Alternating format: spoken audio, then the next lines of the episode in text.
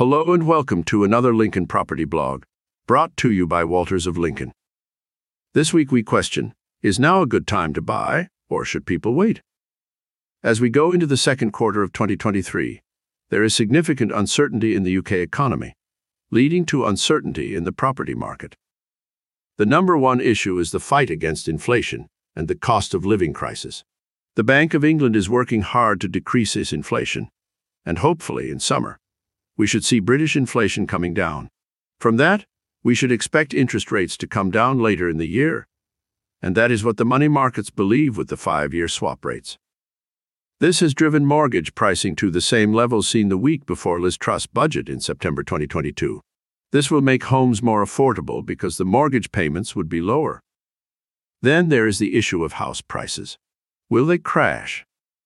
Later in the article, I will explain why 2023 differs entirely from 2008, the last property market crash.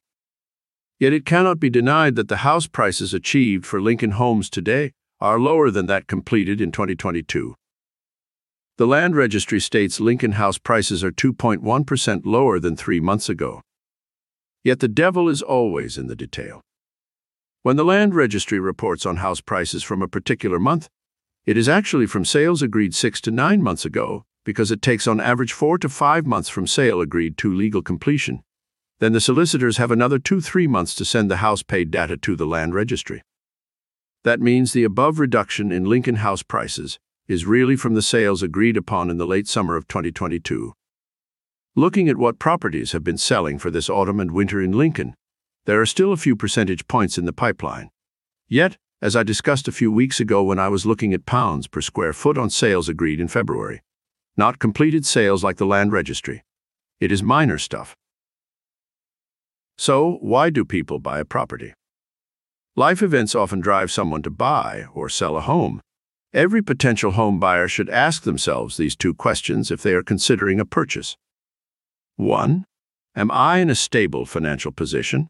Do I have a deposit and enough savings, or access to them via, say, family, should an unforeseen disruption occur in my life? 2. Do I plan to be in this neighborhood of Lincoln or the village for at least the next five years? If you answer yes to both questions, then buying now makes sense. But if the answer is no to either of these two questions, consider waiting until both answers are yes. Being in the Lincoln property market for as long as I have, the one thing I have learned, both personally and dealing with many people moving home in Lincoln over the years, is this. The time to buy is when your life events merit purchasing a home. Note I say home and not a house. A house is a physical structure, whilst a home is a feeling. Don't lose sight of the real reason for your endeavor to build a home for yourself and those you care about.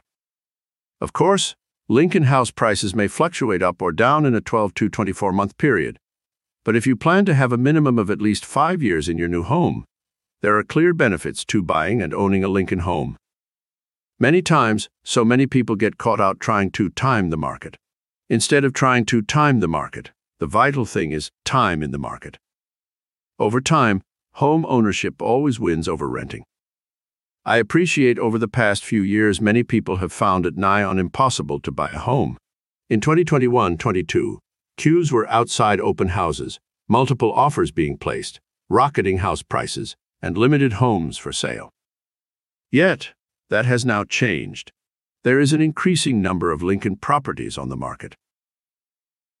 In September 2022, there were 552 properties for sale in Lincoln, Today, it is 753 properties. Also, house prices achieved today are slightly lower than last year. That was to be expected, as the inflated Lincoln house prices achieved in 2022 aren't being achieved today.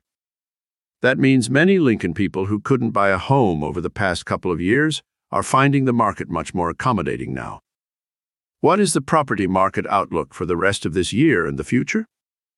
Some people are trying to compare the current 2023 UK property market with the 2008 property market, yet there are significant differences between the two years.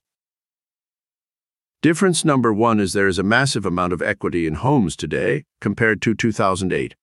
£189,500 today versus £135,900 in 2007.